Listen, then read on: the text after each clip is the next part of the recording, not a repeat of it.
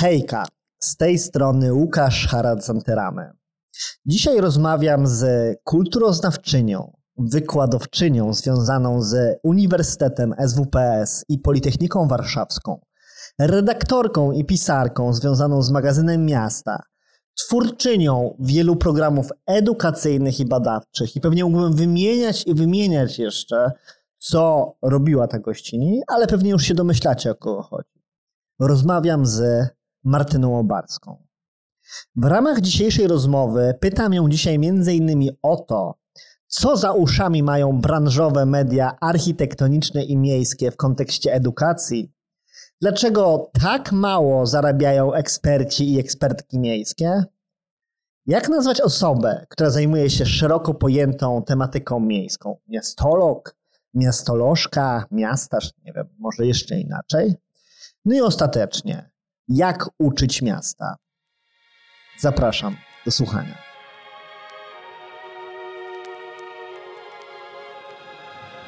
Słuchasz programu Miastoranek, czyli rozmów o miejskiej codzienności.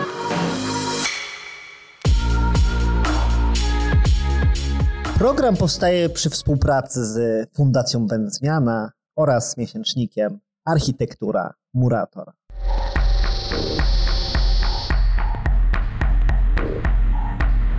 Dzień dobry, Martyna, czy się słyszymy? Dzień dobry, cześć, słyszymy się. Fantastycznie. To e, wiesz, ja tutaj tak sobie myślałem o tym, jak zacząć naszą rozmowę. I ja tak zawsze oprócz takiego klasycznego researchu e, również sięgam do kalendarza świąt nietypowych. Bo jakby lubię świętować, tam są codziennie jakieś jest święto czegoś, czasem fajniejsze, czasem mniej ważne. I trafiłem dzisiaj na bardzo fajne święto, mianowicie to święto nazywa się Ogólnopolski Dzień Wolnych Książek, czyli book crossing, czyli myślę, że coś, co po prostu uwielbiamy i w jakiś sposób wpisuje nam się w temat, bo będziemy rozmawiać o tym, jak uczyć miast. I to jest w ogóle, w ogóle ta szerowanie wiedzy między sobą, myślę, że jest tutaj szczególnie ważne, czy książki są do tego najlepsze, to myślę, że o tym porozmawiamy jeszcze i wyjdzie nam, czy tak, czy nie.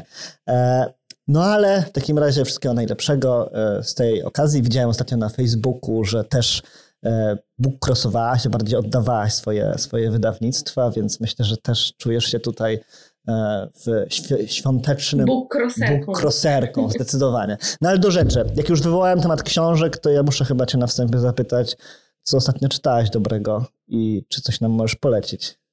Też po twoim Facebooku widzę, że czytasz dużo, to nawet czasami książka dopasowana jest do kreacji, w sensie do twojego ubrania, więc, więc myślę, że jest Nie, tego sporo. No, myślę, że raczej w, raczej w komunikacji jest dopasowana do ubrania, jednak zazwyczaj wybieram książki po treści, a nie po tym, w co się akurat ubrałam. E, natomiast e, no ja jestem uzależniona od czytania, przyznam szczerze. To jest jedno z moich nielicznych uzależnień. E, więc e, nie czytałam jeszcze całego. Zaczęłam czytać książkę Miejski Grunt Rafała Matyi mm, z takich naszych, e, z naszego podwórka. Z nie naszego podwórka to czytam, czytałam, właśnie zerkam, oprócz tego, że ze sobą mam tą ścianę taką, która jest w ogóle świetnym rozwiązaniem podczas prowadzenia zajęć zdalnie. Naprawdę odkryłam potencjał. Po prostu się odwracam i wyszukuję na zajęciach studentom albo coś pokazuję książki. Oni chyba już Myślę, że tutaj, wiesz, podstawy ergonomii powinny teraz wejść i powinniśmy to zapisać w jakichś takich tak, e, tak. Ja dobrych architektonicznych praktykach, że da się łatwo sięgnąć po książki. Widzisz, ja tak łatwo nie mam. Dla mnie te książki są wciąż daleko w tym studiu, niestety. Ja mam taki metraż mam, że też łatwiej mi może tutaj sobie poradzić z tą ergonomią, yy, ale też niekoniecznie z takich miejskich rzeczy to na przykład przeczytałam dość wspaniałą książkę mm, o matko, już próbuję znaleźć tytuł, ale nie sięgam. Chyba historia sardynki?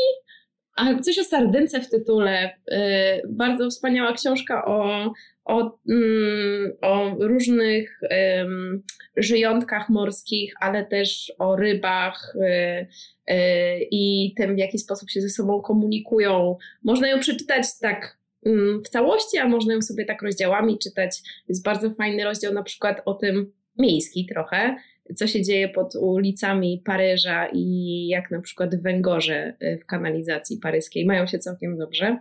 E, a poza tym też czytałam bajkę, bardzo lubię bajki dla dzieci. E, niekoniecznie dla dzieci. Polecam prześwietna Niedoparki o stworkach, które jedzą zawsze jedne skarpetki i dzięki temu możemy zrozumieć, dlaczego nigdy nie możemy ich do siebie dobrać. Więc jak widać, przekrój ogromny od Rafała Matei po nie do parki. No ale... ale dobrze, myślę, że to dla każdego coś dobrego. Może, może ktoś z widzów sobie wybierze jedno, jedną z tych. Myślę, że zachęciłaś zdecydowanie do, do sięgnięcia po, po, po którąś z nich. To w ogóle ten twój Facebook uważam, że jest, jest całkiem fenomenem. On robi większą robotę niż niektóre media miejskie czy branżowe, architektoniczne, bo po prostu wchodzisz tam i widzisz miasto, myślisz, jakby wiesz, to jest to takie bardzo bezpośrednia konfrontacja, że e, naprawdę na twój wall jest bardzo miejsko i już się robi takie skojarzenie mi w głowie, nie? Wchodzisz na, na, na e, fejsa Martyny Obarskiej, myślisz miasto, nie wiesz jakie, bo pewnie jakieś, ale, ale tak jest bardzo, bardzo miejsko. Chciałem Cię jeszcze na tytułem wstępu zapytać o jedną rzecz, bo chyba w tamtym tygodniu skończył się i był kongres e, polityki miejskiej w Katowicach i byłaś tam dość mocno zaangażowana w to wydarzenie. I jak je oceniasz? Plus? Dobrze? Niedobrze? Średnio? Przyjemnie? Nieprzyjemnie? Na pewno przyjemnie. E, chyba dobrze, ale nie chciałabym też, ponieważ ja byłam bardzo zaangażowana tak praktycznie, też prowadziłam noc w top i, i zapowiadałam scenę medialną, to ja przyznam szczerze i każdy, kto prowadzi takie wydarzenie mnie zrozumie, że ja jeszcze po prostu nie zapoznałam się z wszystkimi nagraniami z kongresu. Byłam w takim trybie bardzo mocno e, intensywnie przygotowanym zadaniowo, czyli za pięć minut wchodzimy przed kamerę, tutaj wszystkie notatki, tutaj coś trzeba zrobić, sprawdzić, czy osoba, czy, czy wszystko, jesteśmy zgodnie z harmonogramem, czy coś się nie zawaliło, czy jest transmisja i tak dalej, i tak dalej. E, więc ja takie wydarzenia to zazwyczaj po jakimś czasie dopiero konsumuję tak teoretycznie. E, że jestem w stanie sobie po prostu albo tworzyć nagrania, albo mieć, przyznać przestrzeń na to, żeby, e, żeby, żeby porozmawiać z kimś, albo no, przypominam sobie, jaki temat był i potem sobie kopię głębiej w różnych wątkach, e, ale miałam okazję wysłuchać kilku, kilku rozmów, no nawet pewnie więcej na scenie medialnej głównie, bo paneli w ogóle, przyznam szczerze, jeszcze się z panelami w ogóle nie zapoznałam. E, I już widziałam, że, mm, że było kilka fajnych tematów. Były, na przykład dla mnie bardzo ciekawe były te kwestie związane z kurczącymi się miastami.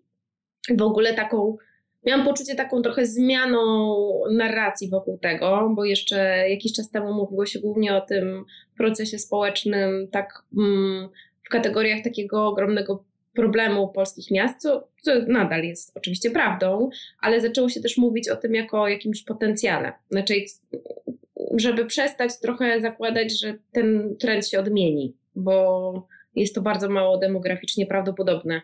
E, więc może, żeby, żeby zaakceptować, że tak jest i co my możemy z tym zrobić, tym bardziej, że to będzie rzeczywistość absolutnej większości polskich miast, małych, średnich, a nawet też dużych.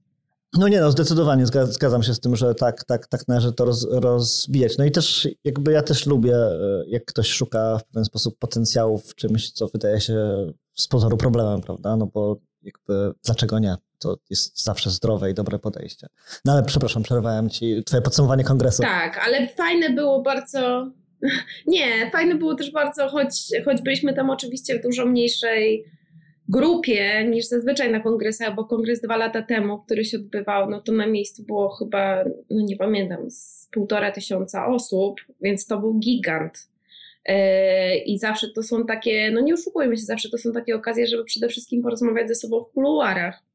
E, jak na większości kongresów i to jest też najfajniejsze. Mm, no a tym razem tak naprawdę na miejscu byliśmy pewnie gdzieś około 200 osób, tak? Organizatorów głównych, moderatorów. No ale i tak, po takim czasie pandemii zobaczenie tych 200 osób na miejscu to było przeżycie.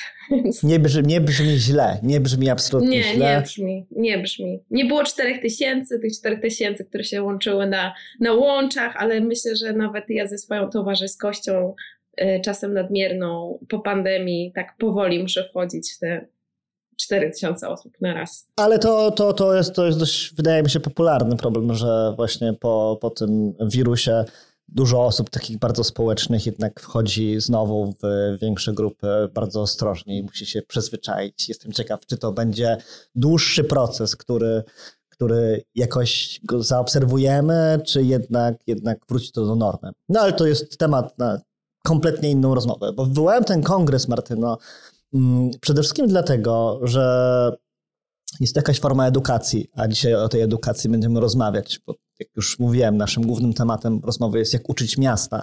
I tak przygotowując się do tej rozmowy, pomyślałem, że musimy tę rozmowę podzielić na dwie części, prawda? Edukację specjalistyczną wśród e, różnej maści branżystów, branżystek, e, specjalistów, specjalistek i edukację szeroko rozumianych społeczności miejskich, bo jednak to są dwie grupy, które prawda, bardzo się ze sobą łączą, ale myślę, że ten podział będzie dobry, żeby wkopać się w ten temat i wgryźć. Te, jak mówię, będą się pewnie te tematy nam przeplatać. No i moim takim pierwszym pytaniem jest to, y, czy i w ogóle jak, jak ty to odbierasz? Bo ja mam takie wrażenie, że w Polsce każdy specjalista, na razie mówimy o specjaliście już, bądź specjalistce, która przeszła swój tok edukacji formalnej, czyli uczelnię wyższą, mm, nie do końca potrafi się łączyć w szersze, szersze grupy, w, nie wiem, w jakieś klastery, w jakąś spółdzielnię albo coś takiego. W sensie nie do końca potrafimy, potrafimy współpracować ze sobą. Na przykład miałem rozmowę z trzy tygodnie temu, cztery, z Natalią Budnik, gdzie ona mówiła o różnych patologiach pomiędzy zawodem architekta bądź architektki i branżą architektury krajobrazu. I zastanawiam się, jak ty to odbierasz, jak myślisz, z czego to wynika, że w szeroko definiowanych branżach miejskich, których jest naprawdę dużo, e, każdy jest od siebie mądrzejszy. W sensie, chcemy ze sobą rozmawiać, chcemy ze sobą dyskutować, jest nam miło dyskutować, ale jednak każdy ma ten swój punkt widzenia, który jest najważniejszy i nie ma w tym takiej chęci faktycznego, głębokiego, o, może to jest to słowo, głębokiego łączenia się.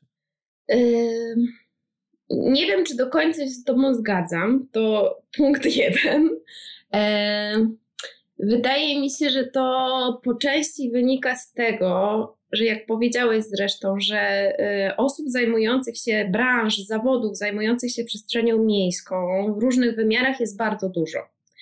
E, I mm, no bo jakby to jest dość oczywiste, tak? Poziom skomplikowania, jakby materii, z którą w tym przypadku pracujemy, e, sprawia, że już nawet w samych naukach humanistycznych i społecznych, z których ja się wywodzę, e, takich osób, które mogą się zajmować przestrzenią miejską, no to może być zarówno kulturoznawczyni, antropolożka miasta, socjolożka miasta, psycholożka Y, miasta, mm, to może być geograf y, społeczny i tak dalej, i tak. To jest tylko kilka przykładów, a do tego jeszcze dochodzą y, zawody mm, ścisłe, czy politechniczne, czy projektowe, więc no już samo wymienianie pokazuje, jaka to jest różnorodność perspektyw.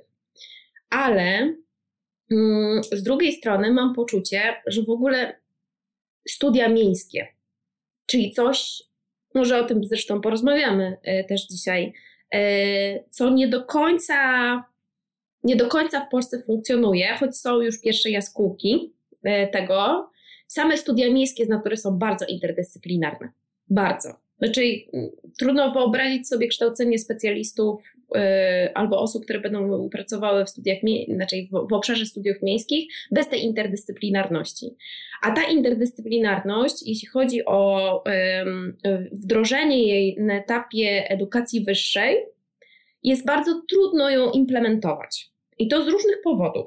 Po pierwsze, czasem ona bardzo idzie w poprzek różnych pomysłów. Yy, ministerstwa Y, szkolnictwa wyższego, nie tylko tego, które jest teraz, ale też czasem w latach poprzednich, y, bo bardzo trudno jest takie interdyscyplinarne kierunki jakby włożyć w taką matrycę uczelni wyższej.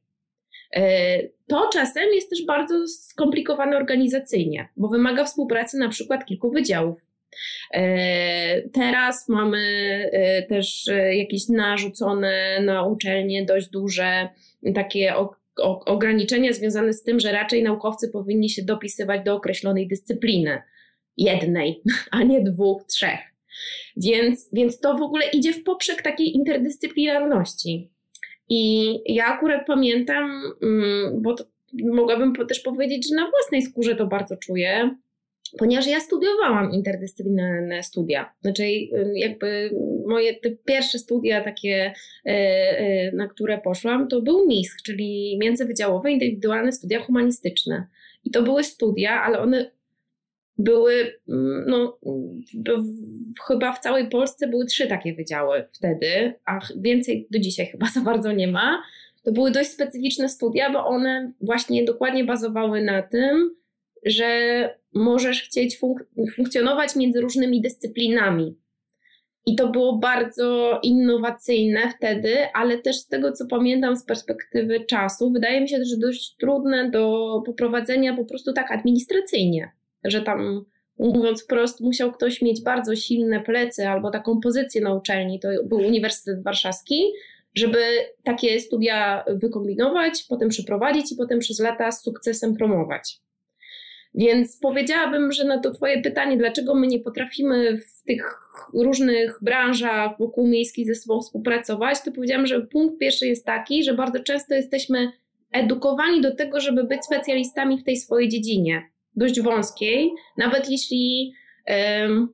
No, nawet jeśli pewnie szerokość dyscypliny socjologia miasta jest i tak, e, i tak szeroka, mm, więc przez to, że nie spotykamy się na studiach, albo mało kto z nas spotyka się na studiach z na przykład perspektywą e, innej dyscypliny, a już zwłaszcza z perspektywą na przykład łączenia kierunków humanistycznych, projektowych i na przykład e, technicznych, no to trochę wychodzimy po studiach z takim przekonaniem, że ta nasza perspektywa patrzenia na miasto jest najważniejsza albo po prostu jedyna nam znana. E, więc powiedziałabym, że tu, tu, tu, jest, e, tu jest problem, ale on wbrew pozorom nie jest wcale problemem takim li tylko wynikającym z jakiegoś siedzenia we swojej własnej wieży e, słoniowej, z kości słoniowej, tylko raczej czasem problemem czysto organizacyjnym. Widzę teraz więcej, siedząc na uczelni, jak trudne czasami jest po prostu zrobienie kierunków interdyscyplinarnych. Nie no, ja się, ja, się, ja się tutaj z tą zgadzam. Ja też tym pytaniem trochę, trochę właśnie chciałem cię sprowokować do tego, żebyś, żebyś tutaj bardziej weszła w temat. Ale nie no, zgadzam się, że to jest bardzo trudne administracyjnie, systemowo i to nawet, nawet yy, myślę, że nie o interdyscyplinarności powinniśmy mówić, tylko nawet o transdyscyplinarności, prawda, która gdzieś tam znacznie e, znacznie bardziej radykalnie podchodzi do tych sztywnych ram dyscyplin e, naukowych.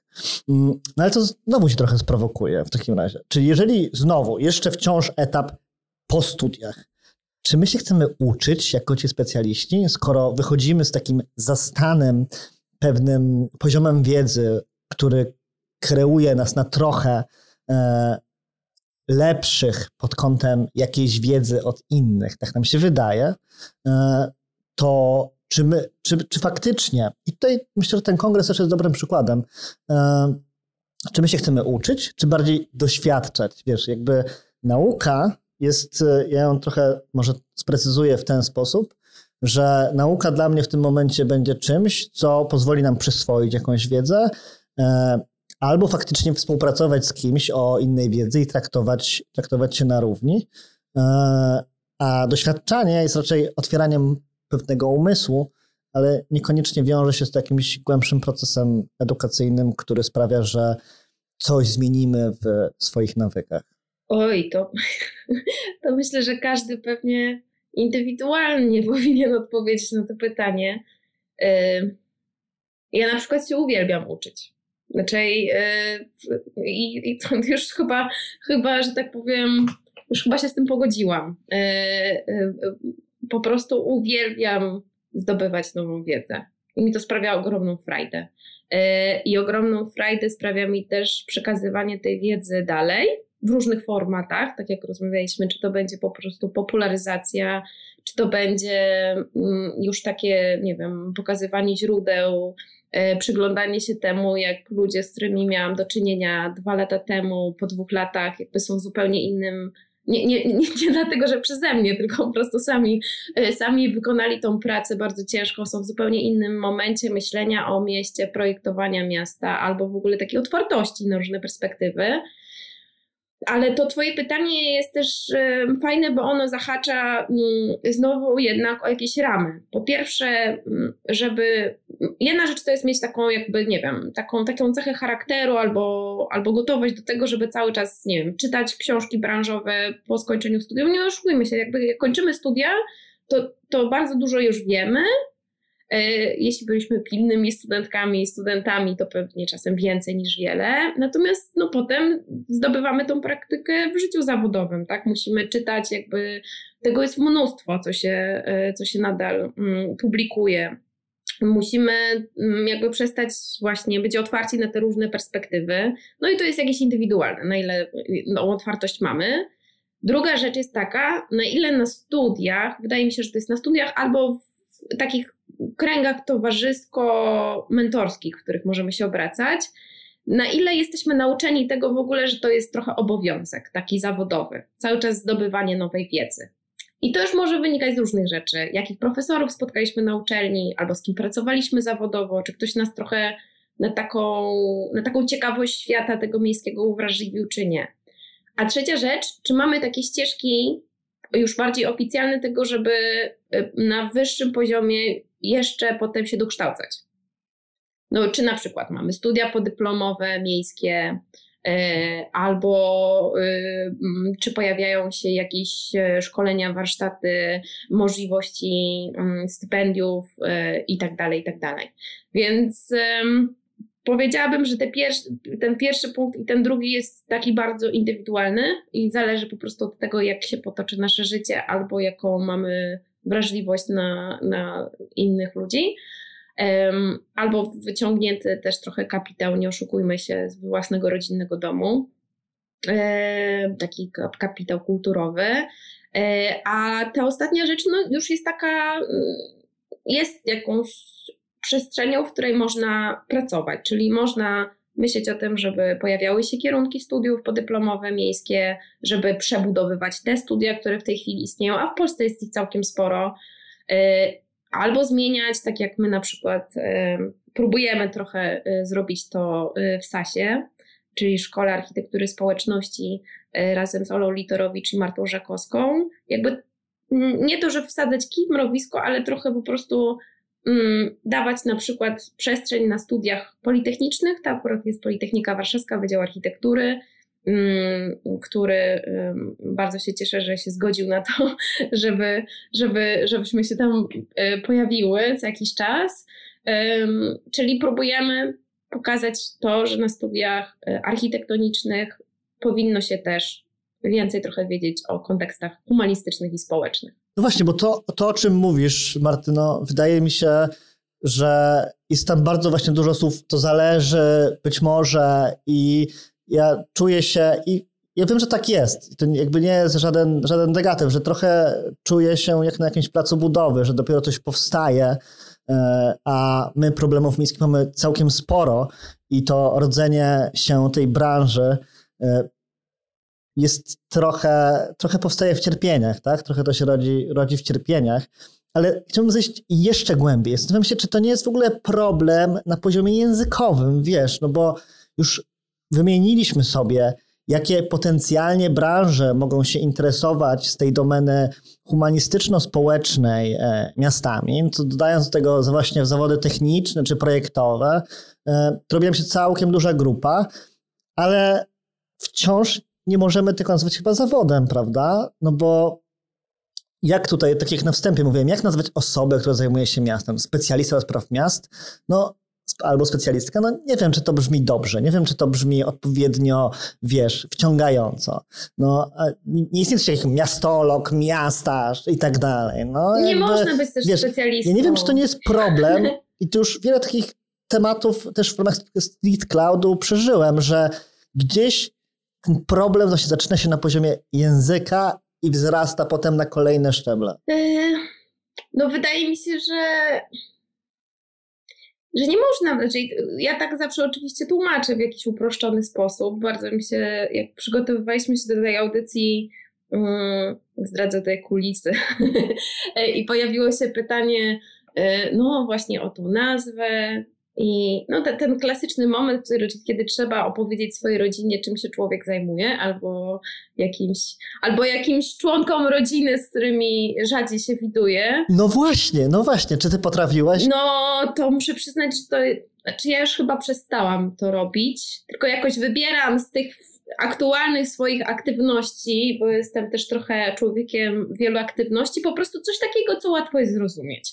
Czyli jeśli akurat więcej czasu w swoim życiu poświęcałam e, redakcji magazynu Miasta, tworzeniu magazynu Miasta, no to wtedy po prostu mówiłam, że jestem redaktorką.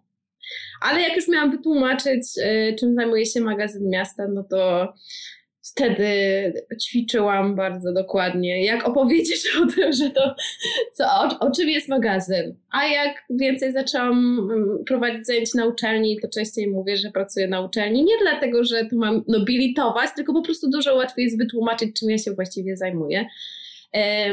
Ale masz rację, że to się rozbija trochę na poziomie języka, ale rozbija się też na tym poziomie właśnie. Mm, tego, o czym wcześniej mówiłam, czyli tego, że same studia miejskie już to jest coś niezwykle interdyscyplinarnego i można skończyć studia miejskie, zajmować się i pracować w obszarze szeroko rozumianych tematyki miejskiej z bardzo różnych perspektyw, czyli pięć osób może skończyć studia miejskie, ale jedna osoba pójdzie na specjalizację, która będzie bardziej socjologiczna, druga osoba bliżej jej będzie podejście do y, geografii y, i tak dalej, i tak dalej. I to po prostu I ta różnorodność tych perspektyw jest super potencjałem, bo y, gdybyśmy, y, gdybyśmy szkolili tylko i wyłącznie szkolili, my, nie wiem, kogo ja tutaj, jako kto ja to mówię, e, gdy, generalnie gdyby to była tylko jedna perspektywa, na przykład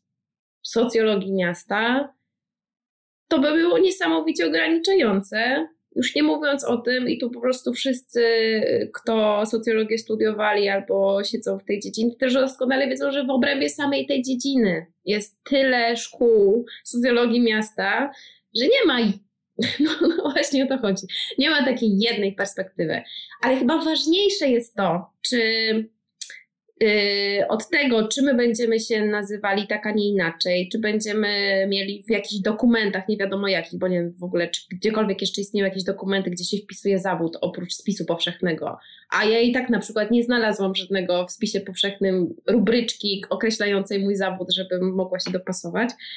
Y, wydaje mi się, że, y, że te kategorie zawodu, do których się przyzwyczailiśmy, one w ogóle nie odpowiadają współczesności edukacyjnej dzisiaj że możemy być wykształceni w jakimś obszarze bardziej wąskiej dziedziny, a potem pójść na studia drugiego stopnia, które będzie poszerzały, będą poszerzały tą dziedzinę jeszcze na przykład o, mm, nie wiem, o właśnie studia bardziej projektowe, czy to z projektowania usług, czy innowacji, czy, czy innych rzeczy.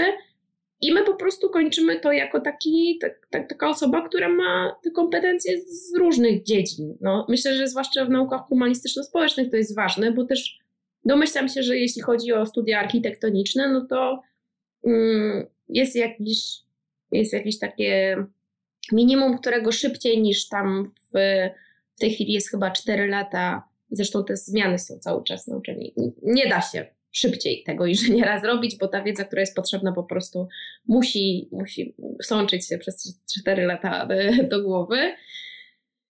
Natomiast w przypadku nauk humanistyczno-społecznych mam wrażenie, że to trochę już się zaczęło inaczej myśleć o wykształceniu. Że nie kończymy studiów i nie, nie przybijamy sobie pieczątki na czoło, że jesteśmy socjolożką. Choć nie wiem, może tutaj się nie zgadzą ze mną. Tak, tak, ja, ja, ja, ja, się z tą zgadzam, że taki podział jednak na te klasyczne, na te klasyczne zawody umiera, e, przynajmniej właśnie tutaj w, w szeroko definiowanej branży, branży miejskiej. I faktycznie jest to dyscyplina, która jest, czy zestaw dyscyplin w zasadzie, który jest niebywale głęboki, prawda, w kontekście, w kontekście w ogóle myślenia o tym, co właśnie powiedziałeś, że nie, nie można sprecyzować się na jedną specjalizację, no bo potem zabraknie ludzi w drugiej specjalizacji. Musimy się tylko uczyć ze sobą pracować i myślę, że to jest najważniejsze, bo nikt nie będzie specjalistą we wszystkim, tak? Raczej jak ktoś, jak ktoś zakładamy, że jest jakiś zbiór kompetencji, które do danej dyscypliny jest podstawowy.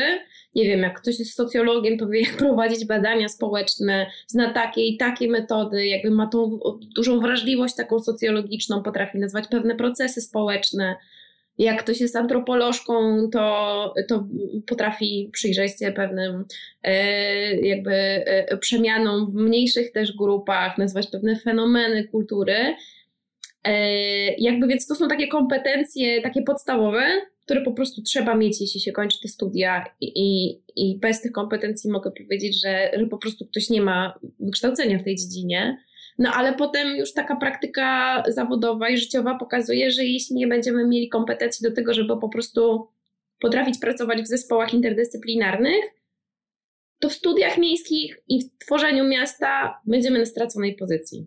Bo tam się nie da po prostu. A nie, no oczywi oczywiście, że tak. Ja, jakby pełna zgoda, natomiast ja też tutaj e, zgodzę się trochę ze sobą, czyli że, e, że język jest bardzo ważny i chyba trzeba zacząć o tym głośno dyskutować. E, może to nie jest najważniejsze, ale jednak tłumaczenie to, czym się zajmuje branża miejska, jest bardzo ważne i, i wydaje mi się, że ma to bardzo duże znaczenie dla postrzegania w ogóle potrzeby edukacji w tym, w, tym, w tym kierunku, bo jeżeli nie potrafi się wytłumaczyć rodzinie, czym się, zajmu, czym się człowiek zajmuje, to gdzieś tam te wybory edukacyjne no, biorą się potencjalnie jakiegoś skrzyżowania pewnych, pewnych zainteresowań, no ale nigdy nie będzie takiej tendencji, że o, chcę się zajmować miastem, bo nie jest to w żaden sposób sprecyzowane, prawda? Nie jest to prawnik, nie jest to lekarka, nie jest to aktor, aktorka i tak dalej, i tak dalej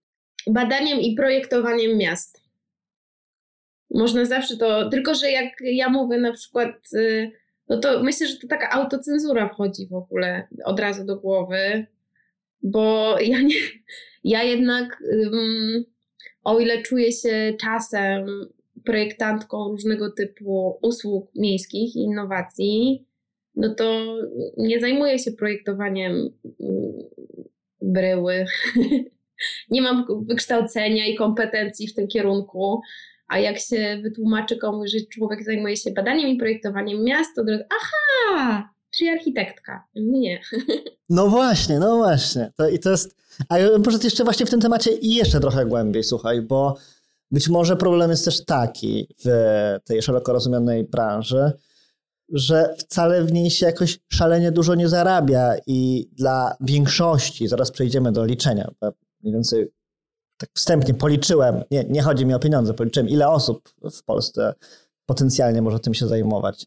E... Naprawdę? Zrobiłeś takie szacunki? Szacun, to, jest, a, to zaraz do tego przejdziemy, spokojnie. Ale, ale czy to nie jest przypadkiem tak, że to zajęcie miejskie, oczywiście poza, poza przypadkami takich jak ty, poza przypadkiem takim jak ja i poza paronastoma albo kilkudziesięcioma, albo może paru setkami osób, e, że to jest zajęcie bardziej po południu, tak? W sensie mam normalną pracę, norma, normalną pracę, która jest zdefiniowana w bardzo sztywnych ramach, a popołudniami mogę walczyć o lepsze miasta, bo mi na tym zależy, bo się tym interesuję i tak dalej, i tak dalej. Ale w żaden sposób nigdy za dużo na tym nie zarobię.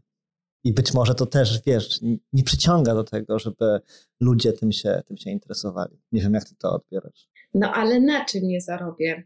Znaczy, ja w ogóle nie mam problemu z rozmową o pieniądzach, więc, e, więc e, tutaj ja nie narzekam na to, ile zarabiam. W sensie. Okej, okay, okej, okay, okej. Okay. Mm, ale wiesz, no porównałbym to trochę, czy da się zrobić na może to jest bardziej, o takie pytanie, czy da się zrobić na to, co mówisz, na badaniu i projektowaniu miast biznes? Ja nie mówię, że tu biznes jest jakimś wielkim wyznacznikiem tego, ale czy na przykład taki, e, nie wiem, Elon Musk chciałby się tym zająć, bo jest to dla niego intratne i innowacyjne. Nie? I chodzi o przyciąganie też w jakiś sposób tych jednostek najwybitniejszych, nie? które mm, jasne, że są w tej grupie już, ale im większa będzie grupa zajmująca się tym tematem, tym potencjalnie będzie większa grupa jednostek wybitnych, które można, mogą nam to nazwać w jakiś mądry sposób, albo zrobią nam tutaj ten plac budowy, pomogą nam jeszcze bardziej, jeszcze szybciej wybudować tą branżę w jakiś sposób. Za Elona Maska nie mogę się wypowiadać, więc, więc nie wiem, czy, czy wątki miejskie by go y, ciągnęły tak samo jak różne jego rozwiązania, choć można by było powiedzieć, że jego różne przygody z Teslą trochę przecież no, jakby nie było, są powiązane z, z transportem, nieco prawda ze zrównoważonym i, i tak dalej, ale y, będą jego pomysły miały też konsekwencje w miastach. Y, wiesz co, to jest bardzo szerokie pytanie, bo ja mam wrażenie, że, mm, że z tymi miejskimi kompetencjami to trochę jest tak, jak, jak kiedyś było z zawodem dziennikarza. Czyli, czyli wyglądało to w ten sposób, że właściwie mm, nie szło się na studia dziennikarskie jako na studia pierwszego wyboru, tylko trzeba było mieć wykształcenie jakieś w innym obszarze i, i być, zostawało się dziennikarzem, dlatego, bo się miało kompetencje, a uczyło się tylko warsztatu. E, Trochę tak samo, znaczy dość podobnie jest z tymi miejskimi kompetencjami. One mogą być bardzo szerokie, już o tym rozmawialiśmy, tak? Ten wachlarz tych miejskich kompetencji jest niezwykle duży.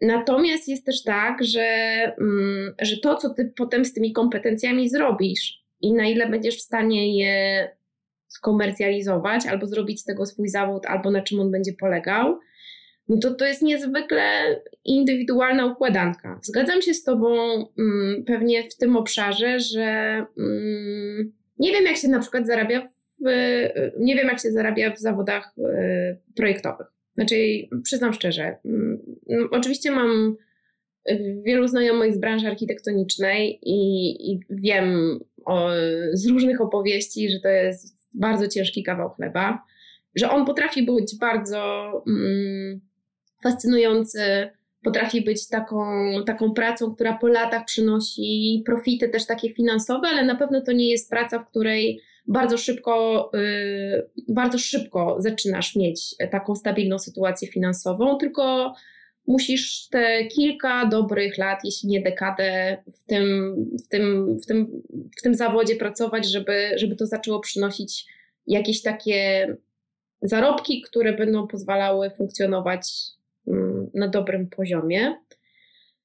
Y, ale, ale je, no nie wiem, no zadałeś pytanie, że część osób pracuje po godzinach w tych kwestiach miejskich, ale ja nie wiem, czy to jest praca w ogóle. Bo, bo trochę myli nam się wtedy takie po prostu zainteresowanie miastem i aktywizm miejski z działalnością zawodową. Bo to, że ktoś po godzinach zajmuje się y, dbaniem o swoją lokalną społeczność, lobowanie na rzecz pewnych rozwiązań, dla mnie nie do końca jest pracą. To jest po prostu, to jest pewna ciekawość obywatelska. Y, I, I to, że y, to nie jest płatne, bo funkcjonowanie w organizacji pozarządowej to nie jest pewnie najbardziej przynoszące największe profity zajęcie w Polsce i nie tylko w Polsce, no trochę mam poczucie, że to nie po to w ogóle jest tak? I że to, że to nie jest złe, że ktoś, yy, że ktoś po prostu ma inny zawód, to jest wręcz fajne, że jest w stanie poświęcić swój wolny czas na to, żeby, żeby zająć się czymś, co go żywo interesuje. Więc ja bym podzieliła to na takie osoby, które realnie pracują w taki zawodowo, zajmują się czy to projektowaniem miasta, planowaniem, opisywaniem, popularyzacją, edukacją, i tutaj stawki będą zależały od tego tak naprawdę, czym oni i gdzie oni się tym zajmują. Bo miejskimi sprawami możesz się zajmować na uczelni, w organizacjach pozarządowych, w firmach biznesowych, w wielkich korporacjach możesz się zajmować miejskimi sprawami. Bo to zainteresowanie tematyką miejską przecież w wielkich firmach też jest. Więc mm, nie powiedziałabym, że, że to jest zawód, zawód, zawody ważny społecznie, ale niedoceniony finansowo. Tak jak często się mówi, nie wiem, o na przykład zawodzie nauczyciela, tak?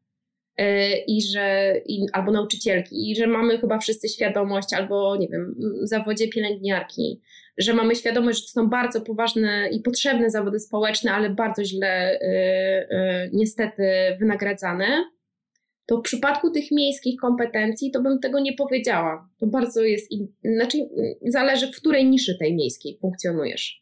Więc to chyba nie jest blokada. Znaczy jeśli ktoś, mówiąc brutalnie, jeśli ktoś chce... Yy, zarabiać stosunkowo dobre pieniądze, to wydaje mi się, że ta przestrzeń jest coraz szersza wbrew pozorom niż kiedyś w tych miejskich zawodach.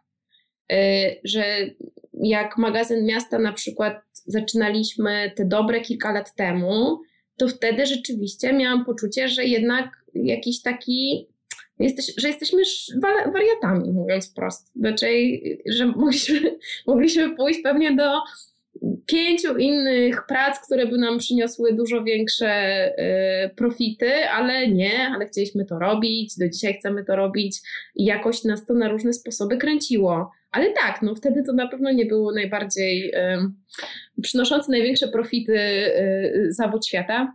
No ale kto wtedy w ogóle, i do dzisiaj też tak jest, kto, kto zajmuje się wydawaniem prasy, byciem redaktorką, zakłada, że będzie zarabiał wielkie pieniądze, tak? No to jest kilka nazwisk w środowisku medialnym, gdzie się zarabia duże pieniądze i te pieniądze zazwyczaj zarabia się po latach. Więc, więc nie powiedziałabym, że w tym środowisku się mało zarabia. Okej, okay, ale to bardzo, bardzo, bardzo cieszy mnie to, że, że tak to postrzegasz i że mówisz, że robi się coraz większy popyt na tego typu, na tego typu e, działania. I teraz przejdźmy do moich rachunków, wiesz, bo ja tutaj obliczyłem, jeżeli chodzi o w ogóle całą taką społeczność, e, która potencjalnie zajmowałaby się, zajmowałaby się miastami, to w Polsce jest 11 tysięcy architektów i architektek, 2 tysiące planistów, 1,5 tysiąca animatorów i animatorek lokalnych, dodając do tego kulturoznawców, jeszcze architektów krajobrazu, e, antropologów, antropolożki, socjologów, socjolożki, to wychodzi nam grupa około 40-50 tysięcy osób. I tutaj przyjąłem sobie, no tutaj się przy, przyznaję, że to jest założenie, nie wiem tego, no ale przyjąłem, że może co trzeci z tej grupy, już wydaje mi się to dużo, interesuje się miastem. Mm. No i zaczyna nam się robić, że w Polsce osób zainteresowanych specjalistycznie tematyką miejską jest 10 tysięcy. Jak zestawimy to z osobami, które mieszkają w naszych miastach, których jest 23 miliony, to wychodzi nam na to, że jedna osoba powinna zająć się prawie dwoma i pół tysiącami e, osób mieszkających w miastach. I to by znaczyło, że, że powinien być jakiś ogromny popyt na, e, na, działania, na działania miejskie, a jeszcze inaczej, stawiając ze wszystkimi gminami w Polsce, może miejskimi, to wychodzi, że cztery osoby powinny przypaść na, na jedną gminę. E, I zastanawiam się, czy to jest taki dobry krajobraz dla osób, które chcą zacząć studia i chcą zacząć iść w kierunku właśnie myślenia, czy to projektowania, czy badania miast, czy wiesz, czy. Mm, bo mówisz, że robi się ta luka i faktycznie może po tych liczbach widać, że jest tych osób tak mało, że zaraz one będą rozszarpywane, ale czy tak faktycznie jest? Czy to jest zawód przyszłości? Jak ty byś przekonała osoby, które chcą iść na studia, e, żeby sprofilowały się na miasto? Bo wydaje mi się to bardzo ciężkie w obecnych, w obecnych realiach, zwłaszcza, zwłaszcza w tym kontekście, że mówiliśmy, że te mm, studia miejskie, tak sobie to nazwijmy w ramach tej rozmowy, to wciąż jest jakiś, jakaś przestrzeń eksperymentu i przestrzeń i pewien plac budowy. Tak? Ja bym pewnie przekonała dokładnie tak, jak ty mówisz, że to jest tych, tych słów, których ty używasz do tego, żeby zniechęcić, to ja bym ich używała, żeby zachęcić akurat. E, czyli, że z jednej strony jest to nadal przestrzeń eksperymentu, mimo tego, że, że studia miejskie, powiedzmy, w tych różnych dyscyplinach mają w Polsce no, kilkadziesiąt lat tradycji, bo to nie jest też tak. My bardzo często zapominamy o tym, że my mieliśmy świetnych socjologów miasta y, w latach 50., 60., 70., a czasem nam się wydaje, że wszystko, co o mieście napisano, to nie wiem, w latach 90. albo współcześnie. To absolutnie nie jest prawda. Mamy wspaniałe różne tradycje nauk społecznych powiązanych z miastami. E, czy z kulturoznawstwem poznańskim, z, z profesorami Bursztą, z Sulimą, raczej jakby taką antropologią codzienności, więc tego jest naprawdę mnóstwo i do dzisiaj też są różne świetne miejskie mm, ośrodki. Natomiast jest tak, że ja bym chyba zachęciła do tego i tak zachęcam po prostu też moich studentów i studentki, no bo mówiąc wprost, ja trochę się tym tym zajmuję na co dzień, żeby na tyle, na tyle prowadzić z nimi zajęcia, żeby oni po tych dwóch latach, bo na pierwszym roku prowadzę taki mm, mm, przedmiot, który jest właśnie mocno związany z przemianami przestrzeni publicznej w Polsce historycznie. I potem spotykam tych samych studentów i studentki na trzecim roku, bo akurat mam taką przerwę w zajęciach. I no i dla mnie to jest największa satysfakcja, jakby taka, takie poczucie sensowności, jak ja widzę, jak ci ludzie przez te dwa lata zaczęli inaczej postrzegać przestrzeń wokół siebie i część z nich decyduje się w ogóle potem na to, żeby iść te, w te miejskie wątki. I nawet ostatnio rozmawiałam z, z, z dwoma takimi studentkami, pytając się je wprost, jakby dlaczego? Dlaczego postanowiły, że z tych iluś tam możliwości e, potem pójścia różnymi ścieżkami po studiach kulturoznawczych, przecież jest te, tych opcji mnóstwo. Dlaczego akurat te miejskie sprawy? No i to dla mnie też było ciekawe, że one odpowiedziały, że po pierwsze yy, miały poczucie, że to jest taki temat, który jest niezwykle fascynujący, bardzo szeroki, więc każdy znajdzie dla siebie coś w tym temacie, co go będzie inspirowało, co go będzie nakręcało do tego, żeby więcej się dowiadywać, właśnie co wzbudzi w nim tą ciekawość, o której, o której sobie dzisiaj rozmawialiśmy i chęć w ogóle jakby takiego dokształcania się. Ale druga też rzecz, że to jest niezwykle taki y, obszar, w którym dużo się dzieje, że cały czas masz poczucie, że twoje kompetencje, które zdobywasz, że one realnie przekładają się na rzeczywistość, która wokół nas jest że to nie jest taka, y, y, mając te kompetencje pracy w, w szeroko rozumianych zawodach powiązanych z miejskimi e, tematami, cały czas możemy mieć poczucie sprawczości. I mam wrażenie, że to jest, znaczy dla mnie to jest na przykład bardzo ważne w życiu, że mam, że ta wiedza, którą zdobywam, nie wiem, niezliczone teksty teoretyczne, które bardzo często jak się czyta, to ma się potem wrażenie, ale co to ma wspólnego z rzeczywistością, ale potem uczysz się kompetencji, nie wiem, projektowania jakiejś miejskiej usługi i widzisz, że to ma do czynienia, że to ma mnóstwo do czynienia z rzeczywistością. To jak będziesz doradzała lub doradzał potem w samorządzie, w jaki sposób przeprowadzić badania, albo jak y, poprawić jakąś usługę, albo w jaki sposób, y, nie wiem, zbudować komunikację z mieszkańcami, przekłada się na realne doświadczenie tych ludzi. Y, I, jakby na zmianę bardzo łatwo w tych miejskich zawodach można zobaczyć, jak wiele można swoimi działaniami poprawić, ale też jak wiele można zniszczyć swoimi działaniami, jeśli robi się je źle. Albo jeśli się. Tylko, że czasami na efekt trzeba czekać niestety bardzo długo i to też może No ale to, ja bym powiedziała, może to nie wiem, czy to jest. Y, teraz odstrzelą mnie może zawody medyczne, ale, ale że, że to jest trochę. Może, że może lepiej uży, używać takiego określenia, że się jest takim trochę no nie wiem, nie badaczem, ale trochę takim lekarzem miast. Tylko nie miast, ale też, że się pracuje na żywym organizmie miejskim. I, i rzeczywiście y, jest to, są to zawody, y, moim zdaniem, dużego zaufania publicznego. Tak jak takim zawodem absolutnie stuprocentowo powinien być zawód architektki i architekta. Y, no i po prostu na co dzień widzisz, że te twoje działania przekładają się potem na to, jak y, projektuje się miasto, choć zgadzam się z tym, co powiedziałeś, że czasem te efekty przychodzą nie od razu, tylko po kilku latach. Ale przychodzą. No ale to, to, to jest też naturalne, że, że, że jakby im większa skala, tym pewnie efekty, na efekty się będzie, będzie dłużej czekać. Dokładnie.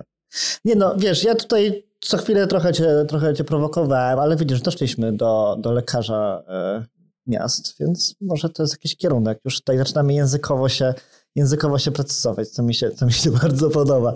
E, no ale kontynuując wątek edukacji. E, Jak byś sobie wyobrażała te, taką idealną ścieżkę edukacji miejskiej? Czy to powinno być tak, że nie wiem, te specjalizacje, te dyscypliny zaczynają osobno i w którymś momencie się łączą i zaczynają się przeplatać? Czy może na początek ci ludzie powinni chodzić wspólnie i każdy powinien się rozchodzić w trochę innym kierunku, ale jednak z tą taką wspólną misą, bazą? A może jeszcze kompletnie inaczej? To jakieś takie moje dwie propozycje, które mi się teraz urodziły w głowie. Ja nawet sobie rozrysowałam coś takiego. Yy, tak, cierpię czasem na nadaktywność pomysłów i wtedy, yy, ale nie, bo to zabrzmi strasznie e, egocentrycznie, tak jakby po prostu miała, znała jakiś przepis na, na sukces. E, nie, nie, nie, jakby oczywiście, no, pytam się z twojej perspektywy, jakbyś, jakbyś to widziała, bo to pewnie jest jakiś, myślę, że ważny głos tej dyskusji, prawda? Który wcale tak dużo się też nie dyskutuje, trzeba, trzeba tutaj powiedzieć na głos to szczerze i y, przyglądając się temu, y, no bo pewnie zawsze najłatwiej jest jakoś abstrahować od, od siebie po prostu, y, ale też przyglądając się tym, tym różnym opcjom, które teraz istnieją, miejskim, to ja bym powiedziała, że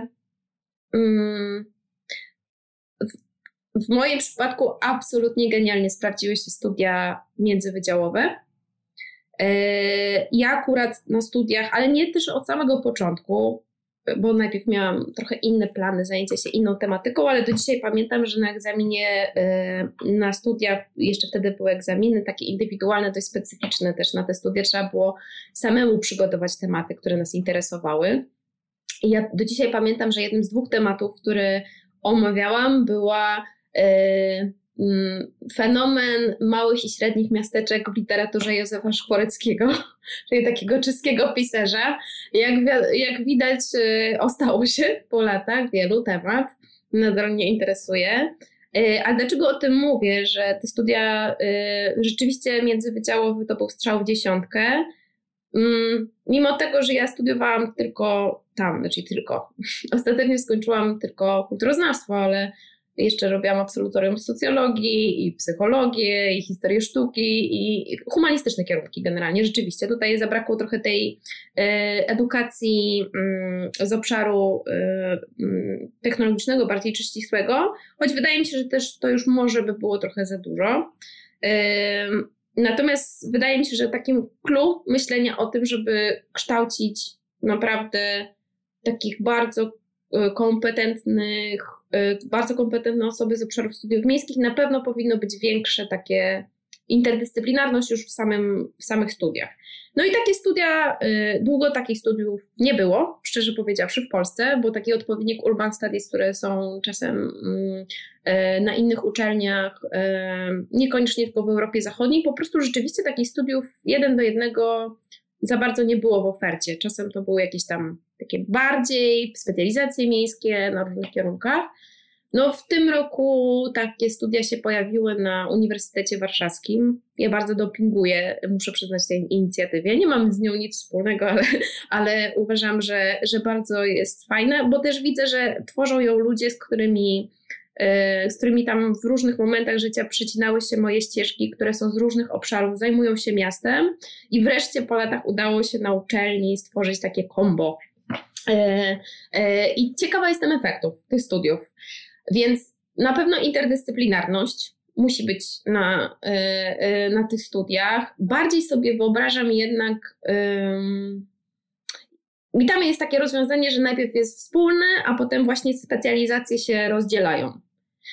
Jak się spytałeś, czy taki model, czy taki w drugą stronę, że najpierw specjalizacje, a potem wspólne mają, Chyba, chyba nie znam odpowiedzi na to pytanie, szczerze powiedziawszy. Bardziej bym tu upatrywała y, potencjału w takim systemie, który, który ja miałam na studiach, który też jest niezwykle niestety wymagający dla uczelni, czyli my po prostu mieliśmy indywidualnych tutorów. Znaczy każdy student na mischu wybierał sobie tutora i rzeczywiście oczywiście mogło być tak, że mogło się wybrać osobę, która tak była takim nominalnym tutorem, ale ja akurat miałam genialnego tutora, e, Pawła Rodaka, który w ogóle sprawami miejskimi się nie zajmował, żeby była jasność. Jest kulturoznawcą specjalizującym się w badaniu e, mm, pamiętników, dzienników, ale też antropologii słowa, ale on po prostu był genialnym promotorem. Taką osobą, która uczy ciebie ciekawości świata, pokazuje tysiące książek yy, yy, i tak dalej, i tak dalej. Więc ja bym tu upatrywała po prostu też, też nadzieję albo szansę na to, że, że po prostu jeśli, jeśli masz się takiego tutora, jakiegoś opiekuna, to wtedy, to wtedy ta, to uczenie się przebiega zupełnie inaczej jako proces, interdyscyplinarnie, ale coś, co na pewno by pomogło kształceniu specjalistów miejskich, to jest taka możliwość podczas studiów już współpracy z osobami z innych dyscyplin. I tu nie mówię o tym, żeby te osoby wspólnie studiowały, bo to jest bardzo trudne do przeprowadzenia. Czyli połączyć kilka dyscyplin, to są inne kompetencje, karty przedmiotów, to, to wiem jak to brzmi, ale naprawdę no to jest y, układanka puzzle niemalże nie do zrobienia ale już realizacja w ramach studiów takich projektów, nie wiem, tygodniowych, yy, dwutygodniowych, warsztatowych, gdzie łączymy z jednej strony studentów, nie wiem, kulturoznawstwa albo socjologii ze studentami architektury, no to to jest coś trudnego, ale to jest możliwe do realizacji. I moim zdaniem, a tak, absolutnie powinny się te y, rzeczy pojawiać, no bo dzięki temu jest możliwość żeby już na tym etapie edukacji wyższej choć odrobinę poczuć tego, że jak będziemy potem pracować zawodowo z architektkami, z socjologami, to jak w ogóle się z nimi pracuje, tak? Bo my potem kończymy studia i zazwyczaj trochę jest, jak podchodzimy do tych innych dyscyplin, jak pies do jeża. No bo ani nie wiemy za bardzo, jak z nimi rozmawiać, ani nie wiemy w sumie, dlaczego oni tam robią to, co robią i tak dalej. tak dalej. Więc na pewno y, nie połączone dyscypliny, na przykład projektowe i, i humanistyczne. Humanistyczne i projektowe to jeszcze, ale takie myślę politechniczne i humanistyczno-społeczne w, w pełnym wymiarze połączone to nie, no bo po prostu trzeba wykształcić specjalistów w tej dziedzinie i to wymaga też jednak kilku lat takiej nauki w tej konkretnej dyscyplinie ale na pewno takie już na etapie studiów możliwość połączenia tych światów czasem na szkole letniej, interdyscyplinarnej, a czasem podczas różnych takich formatów, tak najbardziej. No i wspaniałą rzeczą, która się rozwija od kilku lat, myślę dużo mocniej niż kiedyś, jest po prostu edukacja miejska, architektoniczna na dużo wcześniejszych poziomach, czyli przedszkola, szkoły podstawowej, szkoły średniej, no i tu wydaje mi się, że to rzeczywiście jest, zaczyna się robić taki boom bardzo. Jakby mm, mm, jedna ze studentek, która pisze właśnie u nas e, w SOI teraz pracę e, licencjacką, dokładnie temu się przyglądała, czyli takiemu zwrotowi w edukacji architektonicznej. E, I, mm, i widać jakby po tym wywiadach, które przeprowadziła i też po, po jej takiej analizie sytuacji w Polsce, że to się rusza. I to naprawdę się rusza na przestrzeni ostatnich dwóch, trzech lat, że na poziomie już systemowym pojawiają się pomysły na wsparcie edukacji architektonicznej, na wsparcie edukatorów architektonicznych, bardzo różnych, którzy działają i w instytucjach kultury, jak nie wiem, Muzeum Architektury we Wrocławiu, ale też po prostu tworząc jakieś małe projekty animacyjne z dzieciakami w przedszkolu, tak? Albo na poziomie wielkiego, gigantycznego projektu dla, nie wiem, dla, dla, dla, dla szkół. Więc nie wiem, czy tak do końca odpowiedziałam na to pytanie. Ale nie, no nie, tak, tak, tak. No jakby a propos tych dzieci, to, to bardzo dobrze to słyszeć, bo to jest jednak bardzo ważne. Prawda, ja mam tutaj jedną wątpliwość, która gdzieś zawsze, gdzieś zawsze wokół mnie, wokół tych tematów edukacyjnych krąży. E, jaka to będzie edukacja, nie? W sensie, w którym kierunku ta, ta edukacja będzie zmierzać, bo my jesteśmy bardzo nieróżnorodni jako społeczeństwo i pewnie każdy trochę ma inną wizję, czy to miasta, czy architektury i zastanawiam się, czy potencjalnie mógłby powstać taki element, to by było fantastyczne, tylko kto by go zautoryzował i to po prostu powoduje masę problemów, których nie jestem pewien, czy jesteśmy w obecnej sytuacji politycznej rozwiązać w sposób, w sposób właśnie systemowy. Wiesz co, niby tak, ale na przykład y, ja mam taką obserwację, że to jest dość ciekawe, że te różne postulaty ruchów miejskich, które kiedy ruchy miejskie pojawiały się w Polsce te 10 lat temu, um, uchodziły za coś niezwykle progresywnego, skrajnego, co ma się nijak do głównego nurtu myślenia o miastach w Polsce. 10 lat później ja te wszystkie deklaracje, które wtedy były w e, różnych zapisach manifestów ruchów miejskich, słyszę z ust czołowych polityków w Polsce. E, I trochę, powiem brutalnie, nawet nie za bardzo mnie to interesuje, czy oni w to wierzą, czy nie, ale jeśli zaczynają w ogóle używać tych określeń, jeśli ze słów, y, z ust, nie wiem, prezydentów największych miast w Polsce nie tylko padają hasła w stylu zrównoważona mobilność, odporność miejska, to ja mam takie poczucie, że, y, że przesuwa się ten główny nurt, y, to co kiedyś było uznawane za skraj myślenia o kwestii miejskiej, przesuwa się do środka i że tam to się już tak osadza. I, I przyglądając się też programom edukacyjnym, przynajmniej tym, tym, o których wiem, y, edukacji architektonicznej miejskiej na różnych poziomach, to ja bym się nie martwiła, że tam będą bardzo y, jakby takie rozbieżne koncepcje, które będą promowane. Bardziej bym się martwiła, że, że ta edukacja może być po prostu bardzo elitarna. Czyli ona może docierać do trochę grona zainteresowanych, też do takich, bo to nie jest edukacja powszechna, zazwyczaj, choć, choć nie wiem, no, Narodowe Centrum Kultury prowadzi program, który jest przeznaczony w ogóle dla szkół w Polsce, tak? Więc można się tam zgłosić, niezależnie od tego, w jakiej miejscowości jest ta szkoła.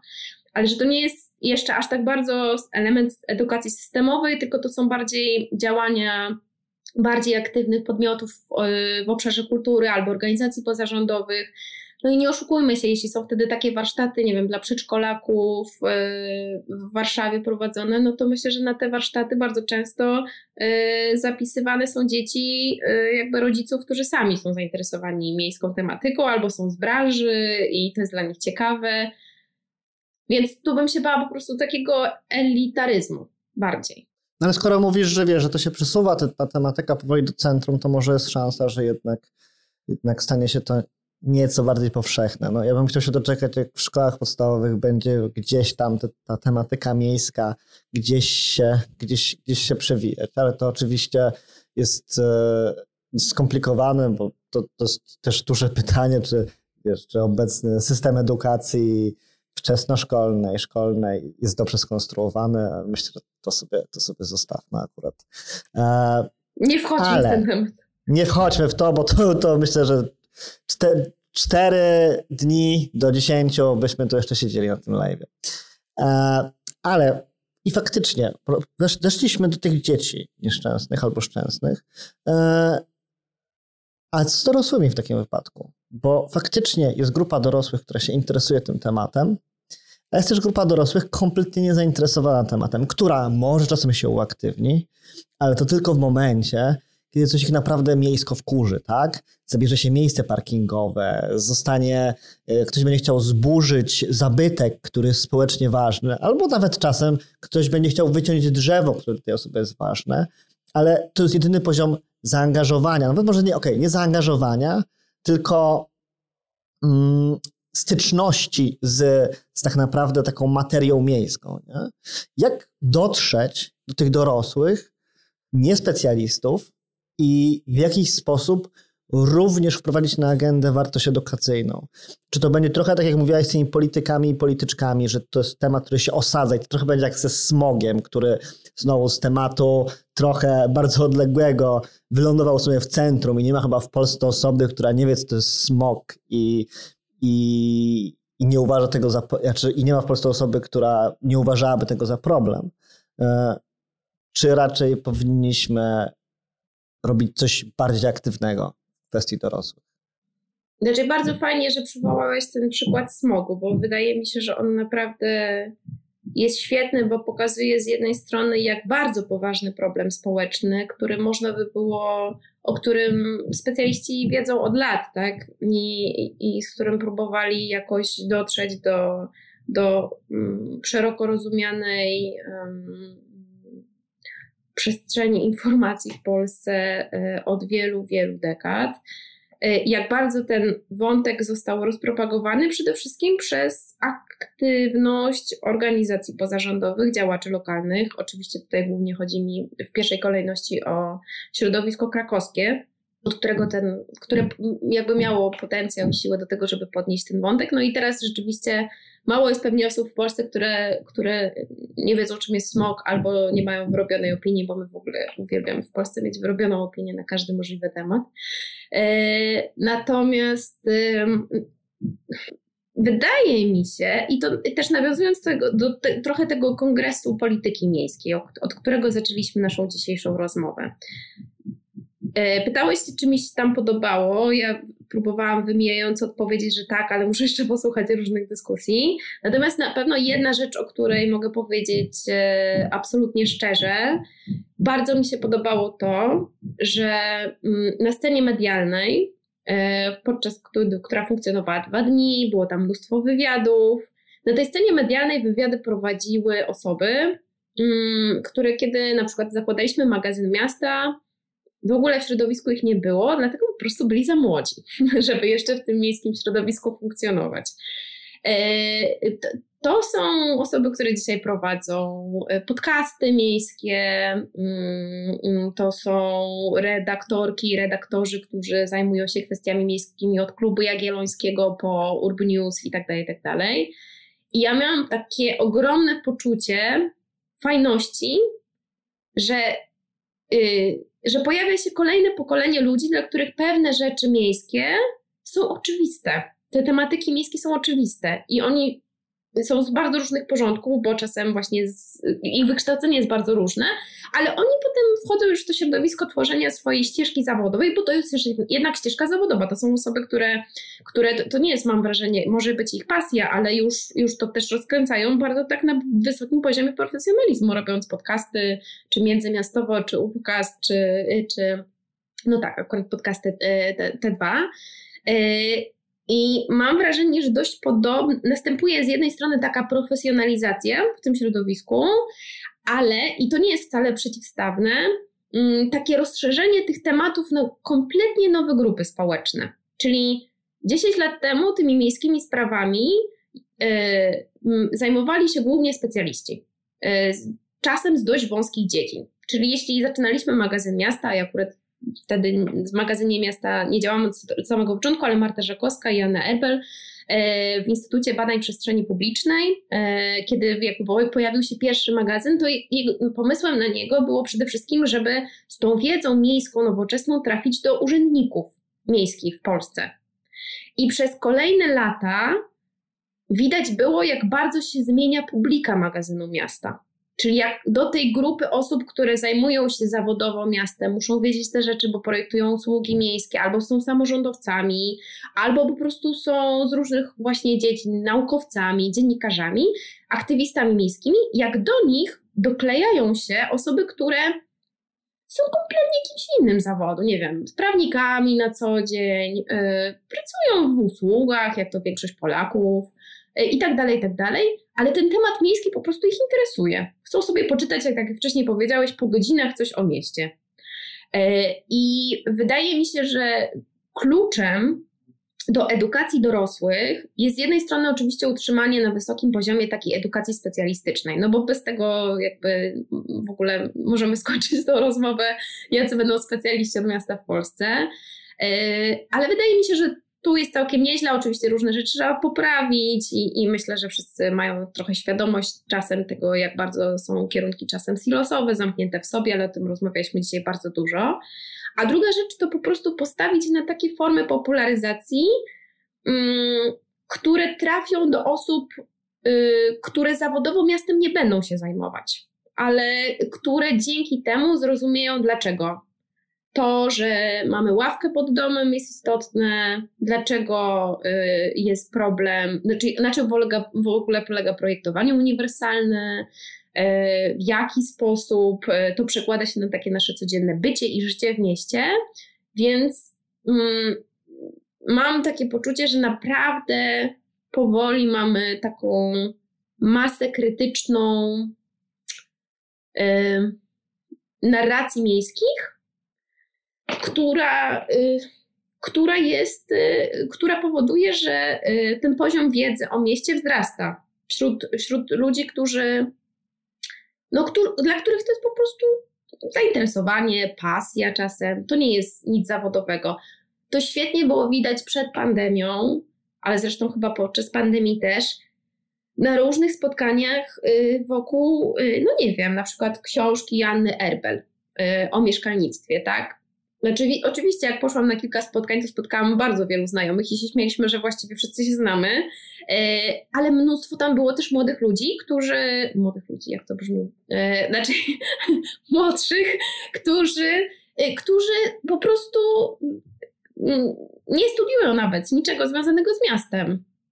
Nie wiem, chcą zostać chirurgiem, tak? Ale nagle zaczęli się zastanawiać nad tym, kurczę, ale czy ja naprawdę muszę wynajmować mieszkanie? I, i, I dlaczego ja muszę wynajmować mieszkanie? Skąd to się wzięło? No i sięgnęli po tą książkę, jak po wiele innych książek wydawanych na przykład przez wydawnictwo Wysoki Zamek, albo miejskich książek wydawanych przez wydawnictwo Charakter. No też mamy mnóstwo tych publikacji miejskich i mam wrażenie, że po nie sięgają osoby, które po prostu miastem się interesują, nie muszą zawodowo się tym zajmować wiem, takie podca- wiesz, takie programy jak ty robisz, właśnie te wszystkie podcasty miejskie. Miasto wchodzi też w taki główny nurt. Jak się teraz otworzy jakikolwiek mainstreamową gazetę, od Gazety Wyborczej po Rzeczpospolitą, y, politykę, Newsweek y, i tak dalej, tak dalej, ale też z bardzo różnych opcji politycznych, to tamte tematy są miejskie. A kilka lat temu bywały, ale to nie było specjalnie takie um, ciekawe, um, interesujące. Jest kilka wspaniałych festiwali filmowych w Polsce. No, ja generalnie z natury raczej jestem optymistką niż pesymistką. Yy, I oprócz tego, właśnie jak dzisiaj powiedziałam, że moim zdaniem uważam, że można w tym zaro- zawodzie zarobić, to, to że też yy, że można też naprawdę y, znaleźć y, audytorium i widownię do tego, żeby, żeby, żeby ktoś odbierał te mm, nasze różne kanały medialne i opowieści o mieście. Choć pewnie nie zarobimy na tym tyle, co instagramerzy inni, ale... No tak, no tak, ale no to, bo ja bym chciał jeszcze to trochę pokontynuować ten temat, to uważasz, że siła jest obecnie w pewnym rozdrobnieniu tych mediów, że no bo każdy z tych programów, które wymieniłaś, trzeba nazwać mikromedium, jakby nie patrzeć, prawda? No kiedyś, kiedyś to była bo to medium, to medium, magazyn miasta papierowy również i tak dalej. E, teraz jest tego naprawdę bardzo dużo i to chyba jest taki pozytywny efekt, e, pozytywny efekt e, pandemii, tak mi się wydaje, że jednak ludzie zaczęli chcieć coś robić siedząc w domach. Ale czy to jest właśnie ten klucz, że powinno tylko się pojawić mnóstwo w różnych konfiguracjach, na różnych szczeblach, e, o różnej skali wielkości, od dużych do mikro, i wtedy tak naprawdę gdzieś tam pełzająco, kroczek po kroczku, e, ta edukacja dorosłych będziemy uważać, że zmierza w dobrym kierunku. Zdecydowanie tak, ale myślę, że to jest w ogóle trend w, ogóle we współczesnych mediach. Tak? Znaczy, my coraz bardziej przyzwyczajamy się do tego, że mamy że mamy tak trochę jak mamy, nie wiem, transport na żądanie, to trochę mamy treści na żądanie, że możemy sobie je odtworzyć w takim momencie, w którym, w którym nam pasuje. Czasem to są bardzo wysoko specjalistyczne treści, za które jesteśmy w stanie zapłacić też dodatkowo. E, mam poczucie, że y, absolutnie, może nie wiem czy rozdrobnienie, ale taka różnorodność po prostu y, tego środowiska i medialnego, i popularyzatorów E, bo, bo trochę jak się jest od wszystkiego, to się jest od niczego. Znaczy, e, i, i też jesteśmy na innych momentach życiowych. Znaczy, jakby jeśli my przez na przykład w magazynie miasta przez kilka lat wydawaliśmy mm, papierowe medium, równocześnie wydając, e, organizując różne wydarzenia, wchodząc w koalicję z partnerami z Europy Centralnej itd., tak itd., tak Y, a potem na przykład prowadziliśmy miejski podcast w TOK FM też przez, przez jakiś czas. To mam wrażenie, że my trochę jakby jesteśmy na innym etapie. Znaczy nie lepszym, nie gorszym, tylko innym. Teraz zaczynamy wchodzić w jakieś inne działania, bo, bo tam to, ta, tam to już przetestowaliśmy. I już spróbowaliśmy, nauczyliśmy się tego. Yy, jesteśmy też na innym etapie życiowym, po prostu, mówiąc wprost. Yy, natomiast yy, mam wrażenie, że to rozdrobnienie fajnie wszystkim zrobiło. Yy, że nie ma jakiegoś takiego jednego głosu świętego, a po prostu ex katedra. Yy, zawsze, nie wiem, może idealizuję, ale zawsze miałam też poczucie, że w środowisku takich, w takim medialnym osób zajmujących się miastem jest raczej więcej współpracy niż konkurencji. My się zawsze lubiliśmy i nie wiem, wspieraliśmy i podbijaliśmy różne treści, które się pojawiały na przykład w krakowskim i pojawiają w krakowskim autoportrecie, bo jakby nie widzę powodu, żeby, żeby konkurować ze sobą. Jakby architektura Morator też jest innym czasopismem, na przykład do innego trochę środowiska, więc my tak gdzieś tutaj e, pływamy e, pomiędzy. Ale rzeczywiście jest tak, jak mówisz, że ta, że jest masa trochę krytyczna, moim zdaniem. I że do jednych dotrą, nie wiem, książki miejskie Filipa Springera, e, który miastem teraz już chyba przestał aż tak bardzo się fascynować i teraz ma inne swoje koniki.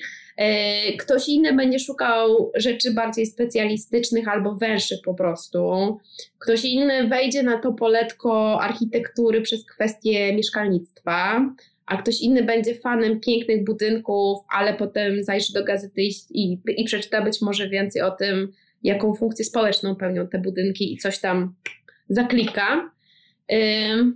Więc tak, mam wrażenie, że trochę masa krytyczna się pojawiła. Ale czy będzie takie jedno medium, wielkie, miejskie? No, tu miałabym wątpliwość, czy jest taki rynek na to. Czy jest, no właśnie, czy jest taki rynek, czy jest sens, bo faktycznie to taka praca bardziej, bym powiedział, u podstaw, może tak to nazwę obecnie, praca, która sprawia, że te różne media trafiają do różnych grup odbiorców, robi moim zdaniem fantastyczną robotę. I to, co mówisz, tak napawa optymizmem w kontekście tej rozmowy, bo przebrnęliśmy, wiesz, tyle trudnych tematów, tyle pokazaliśmy, że jest do jeszcze stworzenia, do wykreowania i tak myślę, że powoli kończymy takim czymś pozytywnym. Bardzo, bardzo się z tego cieszę. Ale jeszcze zanim skończymy, to ja muszę cię zapytać jeszcze o jedną rzecz i myślę, że ona chyba jest najważniejsza z tej, tej rozmowy. Jakie masz plany na wakacje? E, po pierwsze, mam plany takie, że nie będę pracować. To jest, to jest mój wielki plan, bo, bo ja bardzo lubię rzeczy, które robię, więc mi trudno jest, to pewnie niektórzy nazywają pracoholizmem, ale ale to różnie z tym bywa, y, więc bardzo trudno mi jest odmawiać, choć się uczę asertywności, ale wszystko wydaje mi się bardzo ciekawe z różnych miejskich propozycji, y, ale nie, ale w tym, w tym roku jest plan taki, więc najpierw plany na wakacje to w lipcu z przyjaciółmi, a właściwie z przyjaciółkami kontynuujemy wspaniałą tradycję siedzenia przez tydzień nad Bugiem, a z kolei w sierpniu mam plan włoski, więc zamierzam się zakupić gdzieś pomiędzy Florencją a Apulią. No ale zobaczymy, jak to wyjdzie. Bez komputera.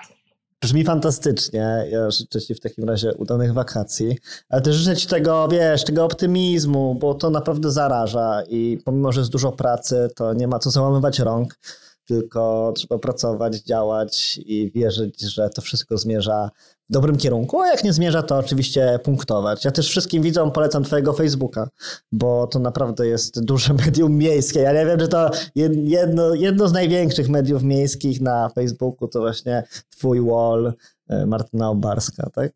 Więc zapraszam. Tylko ja muszę w takim razie yy, wszystkich widzów, że tak powiem, yy, w takim razie al, mm, to może obserwować posty publiczne Tak, tak. No tak, tak, można, można, obserwować, można obserwować, to, to, to zawsze jest bezpieczne. Bo ja mam taką tendencję do y, niezapraszania na, y, na Facebooka osób, których nie znam, bo ja tam publikuję też posty prywatne, y, ale albo muszę je ograniczyć, albo po prostu zachęcić Was do tego, żeby je o- obserwować i wtedy te wszystkie miejskie posty są publiczne. Natomiast nie będziecie wtedy musieli oglądać moich postów o kwiatkach i, i, i tam przygodach różnych. Więc e, Martyna zaprasza, więc jeżeli, jeżeli tak, to, to zapraszam do tego medium miejskiego i dziękuję Ci bardzo, Martyna, za tą rozmowę. Dziękuję bardzo serdecznie. Przepraszam, jak za bardzo prowokowałem. Nie,